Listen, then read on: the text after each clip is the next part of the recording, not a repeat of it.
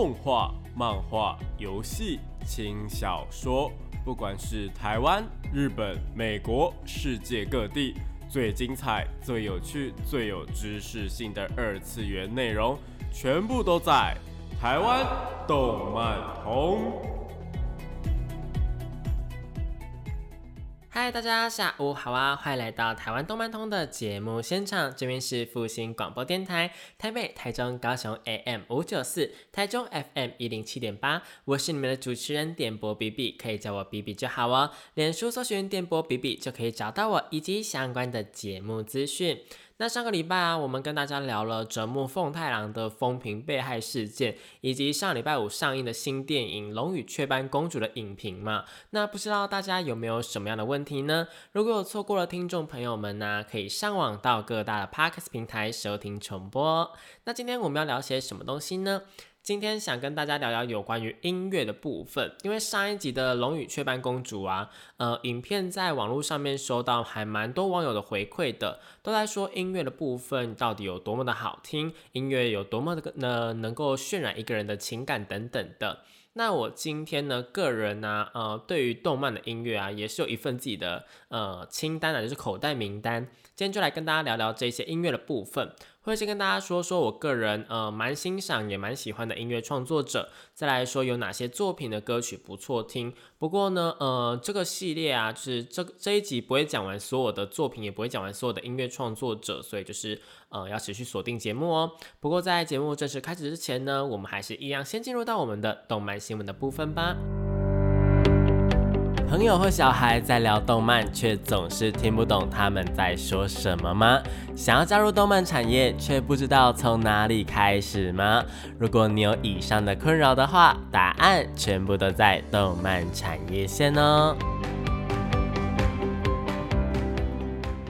欢迎来到动漫产业线这个单元呢，会跟大家科普一些动漫的知识，有专业的知识，像是动漫这个产业的相关事项，又或者是一些动漫的术语、常识等等的。每周都会有不一样的内容呈现给大家，记得要准时收听哦。那今天呢，我们就是如同开头所说的，要来聊聊有关于动漫音乐的部分。那我们今天谈的会是呃有用在动画剧情当中的音乐。包括了呃片头曲跟片尾曲，还有 OST 原声带的部分。基本上啊，只要你在看动画的时候有出现的音乐，不管是背景音乐还是插入曲什么的，那我们都会讲到，算是一个呃动画音乐的大杂谈啦。那其实，在片头片尾的部分，现在还蛮多会有跨界合作的情况，比方说会去请乐团作曲演唱，会去请歌手来演唱，甚至是请 VTuber 等等的，还有声优的部分。那如果动画里面有插入曲的话，就是几乎基本上就是请声优来啦。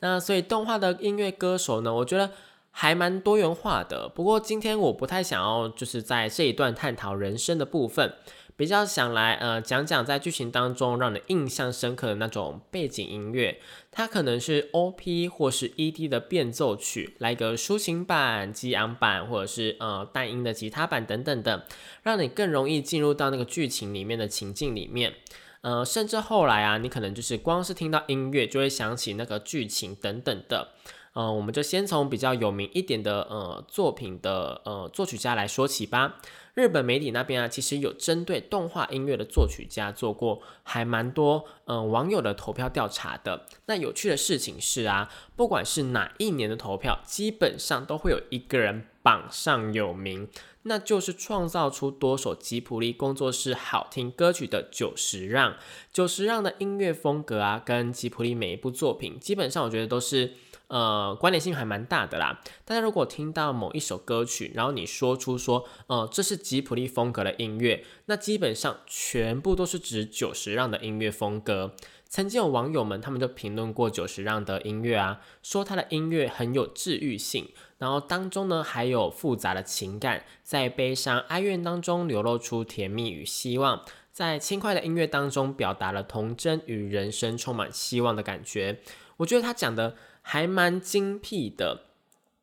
因为对我来说，嗯，吉卜力的每一部作品啊，都是在探讨从天真当中成长的作品，不管是《风之谷》《摄影少女》《龙猫》哦，《魔法公主》等等的，虽然中间都会遇到相当多的困难跟事件嘛，但最后总是能够带给人们一个希望的感觉。音乐风格说起来，我觉得现在每一种音乐都是风格啦，都是一种风格，尤其是动漫的音乐，几乎都是使用。呃，怎么讲？我们在粉丝之间都会使用创作者的名字来代称呐，所以久石让的音乐风格，我们可能就会称它为是久石让的音乐风格，又或者是吉普力的音乐风格这样子。就我们不会有一个呃很专业的说辞啦。那他的音乐风格，我觉得就是有非常多的管弦乐在里面，那给人一种就是壮大，然后悲壮，然后又有点精细的感觉。同时呢，我觉得最重要的是，他每一首歌曲、每一个背景音乐都是那么的呃朗朗上口，又或者是应该说很好哼，旋律不会太复杂。每个人都可以在看完电影之后啊，你的耳朵可能就会被耳虫给禁住，会不停的在你的脑海中重复歌曲的感觉。当然呢，我们专业一点的话，可能会说就是九十让的音乐，它被简约的音乐风格给影响。但毕竟我们不是什么音乐系毕业的嘛，所以还是以口语一点的个人感受为主啦。那如果哪里说错的，也欢迎就是跟我说哦。总之，我觉得九十让呢，算是呃日本非常非常代表性的一位作曲家。除了宫崎骏的作品之外，比较近期的像是前阵子手游广告打很凶的《二之国》第二国度，以及二零一九年的《海兽之子》呢，其实也是他负责音乐的部分。另外还有很多很多日剧跟那个呃电视的配乐，也都是他负责的。九十让的音乐，我觉得算是无所不在啦。不过数量上虽然说无所不在，但都是很有名的作品，所以无所不在，并不是说数量上非常多。我想大家应该就是。虽然说是这样，但还是能够呃随时的哼起他的一首歌曲吧，不管是任何一首宫崎骏的歌曲，我觉得应该大家都可以哼得出来吧。像是我个人的话，可能就会想到呃《风之谷》里面那个呐呐呐呐呐呐呐，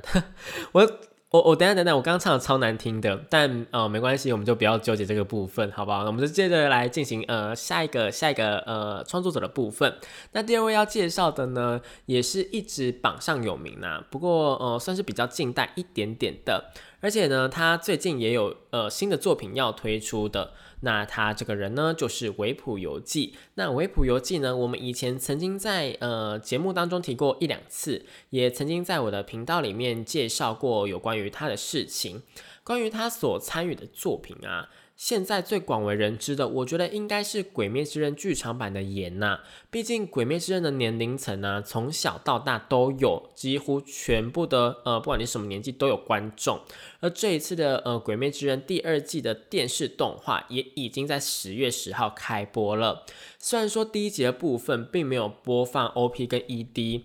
呃，所以我们不知道新的歌曲怎么样。但这一次的 OP 跟 ED。维普游记可都是有参与的哦，而且都请来了 Lisa 来演唱。那这一对组合，我想应该就是跟演一样，又要占领各大音源排行榜的前十名了吧？我真的是想不到说，呃，这一对组合会输在哪里耶？那维普游记的音乐特色会是什么呢？维普游记的音乐啊，我觉得是给人一种欧洲的感觉。除了有大量的管弦乐之外，还会加入相当特别的女声呈现，就是用女生的声音去演唱。嗯。应该说是女生的歌手来演唱的部分呐，那他们唱的歌词啊，呃，有很大的一部分，如果是在背景音乐呈现的话，就几乎都不是什么真正的语言，而是维普游记啊，他去参考了呃欧洲体系那边的语言，像是西班牙语或者是呃葡萄牙语等等的语系，然后去创造出一个属于他的新的语言。那这些被呃这些语言这些歌词啊，就被粉丝们称为是维普语的部分。我个人也非常非常喜欢维普语。你虽然完全听不懂他在唱什么，然后他也不会跟你解释他在唱什么，有可能就是呃一个一个情绪的感觉，但是你就是能够去体会到那一个氛围。这在他除了《鬼灭之刃》之外，另外一部也是很有名的作品《魔法少女小圆》当中，更是能够去体会到这一点。小圆当中各种啊跟魔女作战的场面，然后各种呃内心的场面，都会有这种。呃，含有维普语的背景音乐在，就是会让人家感受到一股神秘，感受到魔幻，然后还带了一点悬疑的感觉。维普游记的音乐啊，真的是可以让人感受到相当多层次，而且啊，跟久石让的音乐风格一样，维普游记的音乐也是只要你一听到，你就几乎能够认出来说这是他的作品。就算今天他的作品啊是比较流行一点点的，像是 Lisa 的盐，但你几乎啊。呃，就是也是可以从中间找到那一个熟悉的维普游记的味道啦。维普游记真的是算是我，嗯，我觉得我在研究这个动画的圈子里面呢，我觉得是，呃，算是我目前最喜欢的作曲家了啦。那其他他有参与的作品，像是 Fate 系列，不管是 Fate Stay Night，呃，Fate Zero 啊，Fate Stay Night 的剧场版，呃，然后他的外传那个，呃。二世的记录簿等等的，还有《刀剑神域》，然后《空之境界》、《瓦尼塔斯的手札》呃等等的都相当的有名。几乎每一部有名的作品，我觉得，嗯，都会有他的身影存在啦。真心推荐大家就是去将他有参与的每一部作品都看起来哦。那第三个要介绍的，呃，同样也是偏现代一点的音乐创作者，应该说这个音乐创作者走得更前面的，那就是六。六呢，他是来自呃日本的一个音乐团体 Supercell 里面的人。不过说是音乐团体啦，其实团体里面呢就只有六负责音乐这一块而已啦。其他团员呢都不是负责歌曲的工作，而是负责像是插画或是影片设计等等的一个设计工作。并且呢，相当特别的是，团体里面呢总共目前有十一个人，那包括六本人呢都不会唱歌。他们早期的作品啊，都是使用初音未来来进行唱歌的部分。他们最早期呢，也是最有名的作品之一，就是初音所演唱的《Meluto》。那我认为一部分来说，虚拟歌手他们会成长到现在这么这么大的一个势力，这么大的一个怎么讲？呃，氛围氛围还，然后还有新的游戏啊等等的。最近出了一款初音未来的新游戏，我觉得还蛮好玩的。对，那不是重点，重点就是他们现在能够成长成这个规模啊，我觉得主要也是因为 Supercell 有参与在其中啦，他们也是其中的一个呃，造成这么大规模的一份子。但有关于这部分，有关于虚拟歌手的部分，我们以后有机会再谈。我们今天啊，主要聚焦在他们与动画的连接上。那六呢，创造了许多呃有名的动画音乐。包括被用在《画物语》最有名的一首歌《你所不知道的故事》这一首歌啊，是后来才被选为《画物语》的呃被呃片尾曲的，但也因此让六的名声，我觉得是更加的广大。就就从原本可能在 Nico Nico 圈里面，呃，变成说是在动漫圈里面也有六的身影这样子。那接着呢，我们今天在新闻当中提到的黑岩射手的歌曲的部分《Black Rock Shooter》呢，同样呢也是来自于六的巧手当中哦。在初音未来的官方游戏当中，也都是可以屡屡看到那个六的歌曲出现，而且每次出现几乎都是重量级的采用，就是可能它会是整个游戏的主题曲这样。那他们呢还有参与像是《罪恶王冠》动画《罪恶王冠》的歌曲，《流浪神差》的片尾曲，《Psycho Pass》的歌曲等等的。每次啊，我觉得只要看到六的名字，基本上这一首歌都是有一个好听的保证在的啦。不过可惜的事情是在前几年，他们算是一个，我觉得算是一个呃停滞期啦，在歌曲上面或者是他们的团体里面呢，都会有一些呃低潮的部分，所以作品的量比较少一点点，他们露呃露出的。怎么讲呢？露出的那个呃画面也比较少一点点。不过现在就是已经有在回稳的状态啦，现在依然有在推出新的作品。而这一次的十月新番当中的命运奏响的片头曲呢，就是由六去创作的。那六的歌曲风格啊，我觉得呃应该说他自己他自己说的啦，就是他说因为。他所做的歌曲原本就不是打算要给人类唱的，一开始都是要让初音去唱的，初要让机械去演唱的，所以歌词的部分常常都会给人一种呃很直接，然后不加修饰，然后呃词藻可能没有太华丽，但就是这样的感觉，我觉得才会让他的歌曲就是每一次都能够直接的打动人心啊，就他歌词常常会给人一种。呃，直击你的心的感觉。不过，它并没有像前面两位有那么明显的一个曲风的特色。它主要的特色，我觉得还是聚焦于在它的歌词上面啦。所以在曲风上面，我觉得是比较难以去认出六这个呃人的。但这并不影响我觉得他歌曲的好听程度。那讲到这边呢，我们先休息一下，下一集的节目呢，再继续跟大家介绍音乐创作者的部分。那下一段节目呢，我来讲的，我要讲的东西是我自己本人的动画音乐清单啦。那在这之前呢，我们就先来听一下六他所创作的《m e l o d 的十周年纪念版本吧。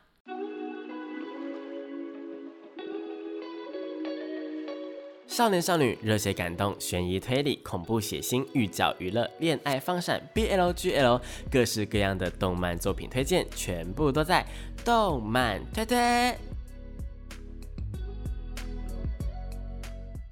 欢迎回到台湾动漫通的节目现场，这边是复兴广播电台台北、台中、高雄 AM 五九四，台中 FM 一零七点八，我是你们的主持人点播比比。那现在呢是动漫推推的时间，这个单元呢主要会跟大家推荐一些国内外优良的动漫作品，也有可能是游戏或是轻小说，都是有可能的。那我们今天呢，接下来就是要来说说我自己的动画的音乐清单的部分啦，会跟大家说，呃，有哪几部作品的音乐啊？是好听到不行的，我自己会被他们的音乐深深感动的作品有哪一些呢？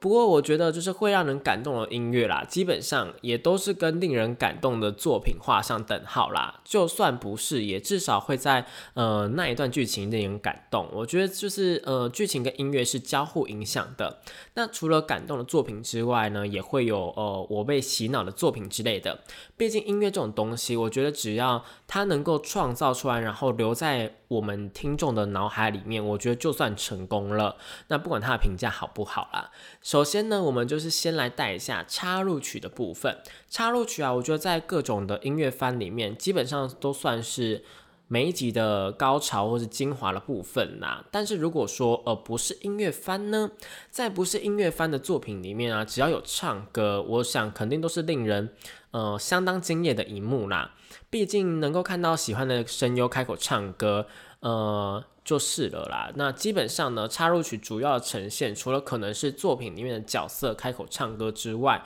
其实更大的部分是将，呃，我觉得它目的是将观众带领到一个呃更深层的情绪里面。那如果两者都可以做到，就是由声优演唱，然后把观众带到更深层的情绪里面的话。我觉得就更完美了。那在作品当中啊，就是《Angel Beats》里面呢，由呃 Lisa 所演唱的一番的宝物呢，肯定就是呃有做到这一点的啦。虽然说 Lisa 不是声优，但是就是整个讲起来的话，她还是两者都有做到。这首歌我们之前在节目里面有提到过，主要是有观众点播的部分呐。不过，呃，那时候点播的不是 Lisa 的部分，就是不是 Lisa 所演唱的，而是由声优演唱的，所以我才会说他两者都做到了，因为他有好几个版本。那作品的剧情啊，是在描述死后的世界，大家都因为有未完成的心愿，又或者是留念，所以被困在死后的世界，没有办法去进行转身的动作。但随着每一集啊，大家都在虚假的学校里面生活，呃，每一集有不同的事件，以及认识各种不同的人之后呢，大家逐渐的在呃，就是不会再去留恋这个世界了，所以之后就是转身的部分，呃，算是一个毕业典礼的感觉啦。那在剧情当中啊，有一个乐团所演唱的歌，我觉得几乎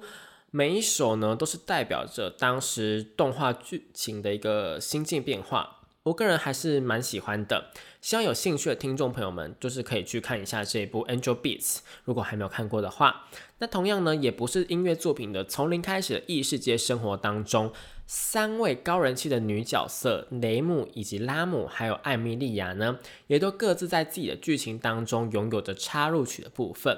人气超级高的雷姆呢，我觉得就是在这一首歌的加成之下，然后人气就变得更高了。那雷姆这首歌呢是《Vision》，《Vision》这首歌呢带出了雷姆那一种极度信任主角的心情，把主角当成英雄的心情。不管主角做错什么事情，他都知道说主角永远都会想到他，会想到其他人，算是一种嗯。被救赎的感觉啦，那同时的雷姆呢，也是在救赎主角的感觉，两边互相去理解，变成了一种我怎么讲崇高的理想吗？这首歌呢，跟剧情搭配的相当完美，这首微醺，这首愿望，就是配合了那个崇高理想的感觉。那事实上，这一部作品在在音乐的层面上。呃是有特别下过功夫的哦。这边特别提一下监督，在选择他的音乐的作曲家的部分，因为他想要选择一位就是有制作过问题作品的人。这边的问题作品指的并不是说呃这部作品有问题，而是他的呃作品里面剧情呢，就是主要是在描述一个问题问题作。呃，怎么讲？就有点悬疑，然后有一点点就是呃不太一样，跟一般的作品不太一样的感觉就对了啦。那他在看日剧的时候啊，就是这个监督在看日剧的时候，被日剧的死呃有一出日剧叫做《死之脏器》。那《死之脏器》这一首呃这一部日剧里面呢，就有呃音乐的部分嘛。那他这个音乐呢，就打动了这个监督。因而呢，就是找上了呃《死之瘴气》那个系列的作曲人莫广健一郎先生。监督对莫广先生的要求就只有三个：一个呢是动画里面最重要的场景——死亡回归，必须要使用人声来去做一个描绘；那第二个呢是必须要像电视或是电影那样，让音乐来描绘感情的场景。那第三个呢，则是要为有悬念的场面呢配上符合的严肃音乐，也因此这一部作品的音乐被他们制作人员呢，就是自己他们的制作团队呢评价，就是呃，感觉这些音乐不太像是动画里面会出现的。那在各个方面上来讲，更像是一个日剧的感觉啦。从音乐呢，我们可以很明显的感受出在呃音乐里面的感情的重量，我自己就是有感觉到这样。那当然，插入曲的部分并不是由莫广所创作的啦，只是在背景音乐的部分，不管是哪一个角色的呃主题曲，不管是什么样的场景的音乐，都非常的跟一般的动画不一样。我自己在看从零开始的动画的时候，就觉得说这他们的音乐是一个还蛮大的享受的。你真的是可以用那个呃在电影院里面有那种杜比环绕音响的感觉，如果用那个感觉去播放那动画，一定会更。赞，好了，那这是题外话。有关于莫广健一郎先生的部分呢，我们就下一集谈那个音乐制作人的呃音乐作曲家的时候再谈吼。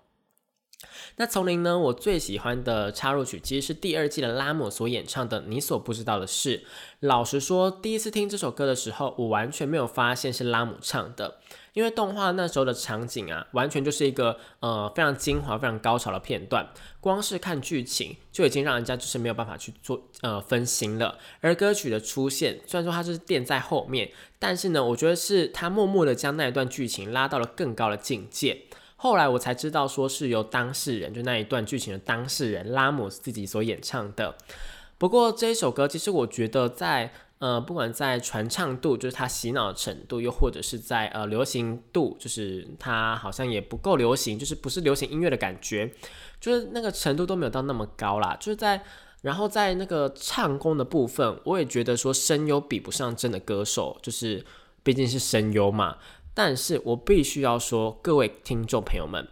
这一首歌的一个感情的投入程度，我觉得超级高。我后来再听一次，就是直接回想起了看动画的感动，就是光听歌我就回想起动画的感动哦。那个剧情与歌曲的连接度，我觉得是有的。我觉得比呃空有唱功但是没有感情的歌曲好太多了。所以，我们等一下会播放这一首由呃拉姆的声优，也就是呃村川梨一所演唱的《你所不知道的事》。最后啊，我们还是要补充一下，就是从零开始异世界生活的主角艾米莉亚演唱的三首歌曲啦，分别是第一季的《少年的梦》，以及第二季的《Door》，以及呃第一季第二首片尾曲《Stay Alive》。除了片尾曲之外，另外两首歌啊，他们在剧情当中分别是在鼓励主角，以及呃算是被主角鼓励之后所演唱的吧，我自己是这样觉得啦。那我觉得两首歌呢，在剧情的意义上面都是有的。但可能是因为，呃，双胞胎的魅力太强大，导致主角的记忆点反而我觉得没有到那么的高啦。另外，因为艾米莉亚的剧情啊，基本上都会在，呃，就是她演到一集的结尾的时候，她就会来到最高潮，然后就会开始放歌。再加上第二季几乎没有使用 OP 跟 ED，因此我一开始在追这个动画的时候，我一直以为它的 ED、它的片尾曲是艾米莉亚专属的歌曲。毕竟几乎因为艾米莉亚的那个高潮片段都在片尾嘛，所以我都以为是因为它的剧情才播放的。当然呢，这几首歌都很好听，就是艾米莉亚这三首歌都很好听，只是呃，它的插入曲并没有进到我的口袋名单，就除了我误以为的片尾曲是他的歌曲这首歌有进到我的口袋名单之外啦。但是我还是要澄清，就是呃，我自己个人还是非常喜欢艾米莉亚的。对，就是呃，这部作品里面的三位呃，应该说每一位女主角、每位女角色、每位男角色、每一位角色，对 对，所所有的角色这样讲才不会错。每一位角色呢，我都相当喜欢，所以我并没有特别偏袒谁。只是呃，艾米莉亚的音乐呢，在呃某一个程度上面来讲，就是不比其他两位的音乐还要就是。有记忆点，这样好啦。那讲到这边呢，我们就还是先休息一下，来听一下拉姆所演唱的《你所不知道的事情》吧。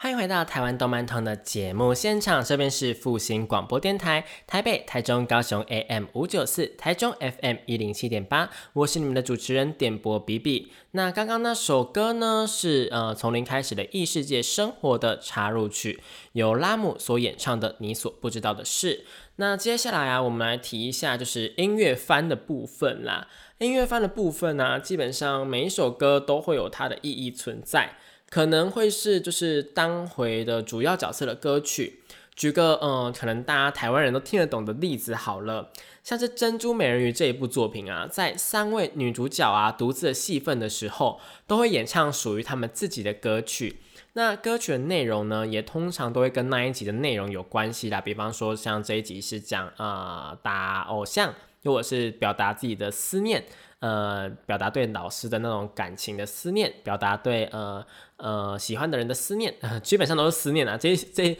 呃这一部作品《珍珠美人鱼》里面，几乎所有的歌曲，呃，如果是独唱的，几乎都是思念的部分。除了那个嗯露雅，就是女主角，呃，粉红色那一只，呃，她可能就是比较嗨一点点这样。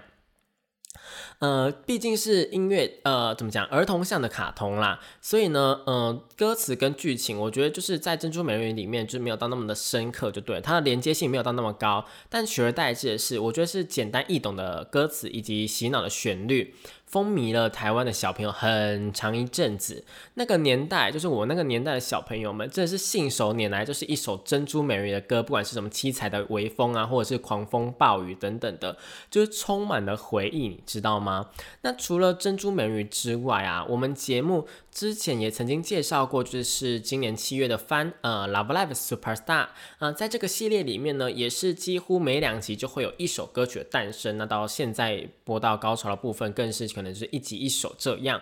不过在偶像番当中啊，歌词我觉得它当集的歌词就不一定会是跟发生的剧情有所连结的，有可能只是需要这首歌的曲风、这首歌的感觉，或者是剧情里面的挑战等等的。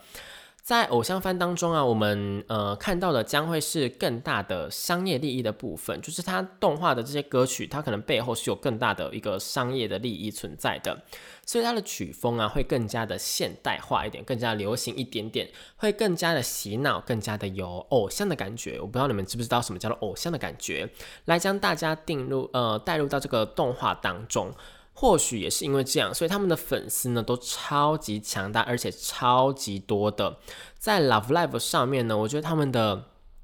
怎么讲？他们是叫什么粉？反正就是 Love Live 的粉丝呢，呃是非常非常多、非常非常强大的，因为他们也做了大概呃三四代的呃系列嘛，现在是第四季，所以他们每一代的团体呢都有相当大的粉丝，等于说他们推出了非常非常多偶像团体这样。因此在动画的 BD 销量的部分，偶像番呢，我们可以常年看到他们在前几名的位置，是吊打所有的异世界番或是热血战斗番的哦，就是在偶像番的部分。那这就是我说的商业利益啦。那关于 Love 插曲呢？我们之前呢，呃，就是因为提到的时候就有播过了，所以我们这一次就是先忍痛跳过。但我还是很喜欢，好不好？那除了偶像番之外呢，乐器番啊，或者是乐团番，其实也是音乐番的一部分。那乐团番呢？我觉得，呃，最著名的应该就是 K On 的部分了吧？K On 呢，我们之前也有介绍过，就是一群高中女生在呃学校里面过着软绵绵的校园生活，然后同时因为他们的呃。社团是轻音部，所以也有在玩音乐。那每次他们的社团表演或者是他们推出的歌曲呢，都让人觉得说相当的可爱啦，就让人想要一听再听。那其中呢，呃，插入曲的部分呢，我自己印象最深刻的有两首，一首呢是《胡啊胡啊 Time》，就是轻飘飘时间。那另外一首呢，则是《遇见天使》。那轻飘飘时间呢，呃，在我看到的当下。就立马打到我的心了，因为它的画面，它的 MV 就是相当的可爱，然后这一首歌的歌词也是超级可爱的，配上洗脑的旋律啊，一直滑滑 time，我能够不被洗脑吗？你们能够不被洗脑吗？应该不行吧？那另外一首歌呢，则是就是充满感动的，呃，遇见天使嘛。这首歌是在主角他们即将要毕业的时候，就是他们三年级的要毕业的时候，他们三年级送给学妹的歌曲。呃，三年级他们呢，在歌词里面就说他们遇到了学妹这个天使啊，让他们在学校的生活当中就是变得更加美好，变得更加幸福。这首歌，呃，他们唱出来的时候，我觉得不只是学妹哭了，不只是他们自己，呃，五个人哭了。我想，荧幕前的观众们应该也都是被感动的，就是哭的稀里哗啦了吧。那除了，呃，就是 K on 除了这两首歌之外。还有非常非常多首的插入曲，就虽然说他们平常看起来都在玩，就是非常非常的呃软绵绵哦，讲好听一点是软绵绵，但是一部玩呃乐团为背景的作品，所以呃该唱歌的时候还是有好好表现的啦。就是他们毕竟还是一部音乐番嘛。那除了剧中的歌曲之外，他们的片头片尾曲啊也是相当的有名，尤其是片尾曲的《Don't Say Lazy》这首歌呢，现在依然是许多动漫迷当中的。的呃，就是他们心目中的神曲啦，我就是毋庸置疑的。毕竟现在啊，你如果随便去问一个呃，跟我可能跟我同样年纪的呃朋友的话，他们应该也都会回答说这首歌是呃他们非常非常印象深刻的，因为这首歌不管是不是动漫圈的人，可能都有听过这样。那不过讲了这么多啦，那到底哪一首插入曲是 B B 我今天在最后想要播放给大家听的呢？那就要讲到呃比较不一样的音乐番的系列了，就是一部跟大家完全跟刚刚前面提过的完全不一样的系列。对我我们刚刚要刚刚讲的完全没有要播的意思，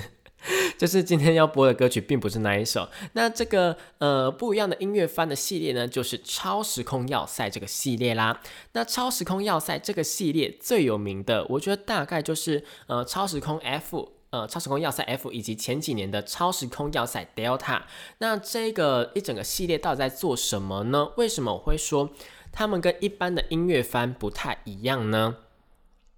因为他们每一个系列，就是他们的不管是 F 啊，或者是 Delta，或者是呃 Macros 啊什么之类的，呃，他们每一个系列呢都会推出新的偶像，又或者是乐团。他们有一代是乐团，但他们的呃故事，就是他们的虽然说是有在推出偶像跟乐团的，但他们的故事背景是设定在一个大宇宙时代，就是你你可以随便，也不是随便，就是你可以做那个呃战斗艇、战斗舰、火箭，就是。他们的交通工具啊，就他们可以在宇宙当中穿梭来穿梭去的。然后他们的国家可能就是一个星球就一个国家这样，就是变成一个大宇宙时代，就有点像是大航海时代那样啦。重点是啊，他们还会使用那些我刚刚提到的战机去做一个打架的动作，你就知道是多么有科技感的。那在这样的背景下面啊，想当然他们的故事剧情也都是相当宏大的，像是最新的 Delta 就牵扯到了宇宙当中可能他们有什么古代兵器，牵扯到了宇宙的疾病，就是他们宇宙传染病，牵扯到了宇宙之间呃各个国家各个星球之间的仇恨，不同星球不同种族的人类，不同的呃亚人。不同的生物该怎么相处等等的，我觉得各个方面的设定啊，都是大到一个不行，不管是人设、角色背景、世界观等等的，都很大，完全不是一个偶像番该有的规模。所以我觉得，与其说这个是偶像番，应该说是一个宇宙番呐，然后里面附赠的偶像的感觉。不过，我觉得还是可以把它称为偶像番的原因是。有一半的人应该都是为了这些歌曲、这些偶像来的啦。至少我自己本人就是因为歌曲的部分入坑的。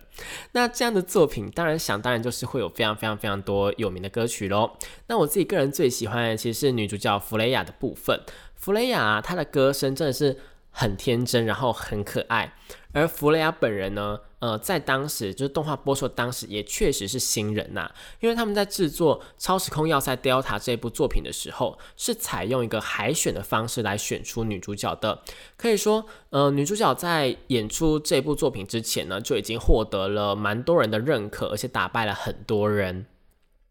那不管是他呃演出的插入曲，又或者是他演唱的片尾曲，我都超级喜欢的，因为我自己个人就是很喜欢那种软绵软绵，然后很可爱的歌曲啦。不过今天呢，最后想要播放的歌曲倒不是弗雷亚独唱的歌曲，而是在《超时空要塞 Delta》第一集造成播出旋风，让所有的人都仿佛中毒一样，不停回放的《禁绝的边境线》。在动画里面呢，呃，主角一群人配合女主角的出场，唱的这首歌，在紧张的战斗场面下面发疯似的唱歌，让所有的人我觉得都是深深的着迷的，而且歌词跟旋律也相当洗脑。我知道说什么禁绝的边境线，你可能不知道我在讲哪一首歌，对不对？但是如果说《叽哩叽哩爱》呢，我想应该就是。听有听过的人应该都知道我在讲什么了吧？毕竟在播出的当下，确实就是让所有的人就是为之震惊、为之疯狂，大家就是一直在那个社群平台上面刷这一首《叽哩叽哩爱》。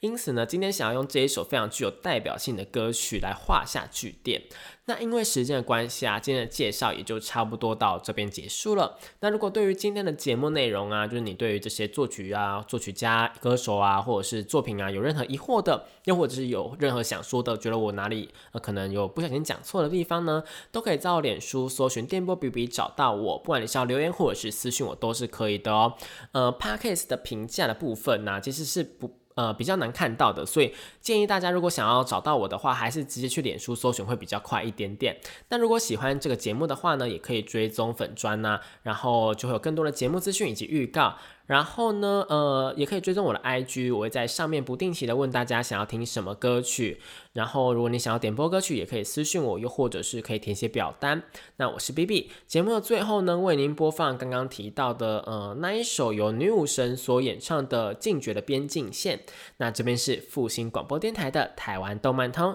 我们下个礼拜一样同一时间在空中相会喽，拜拜。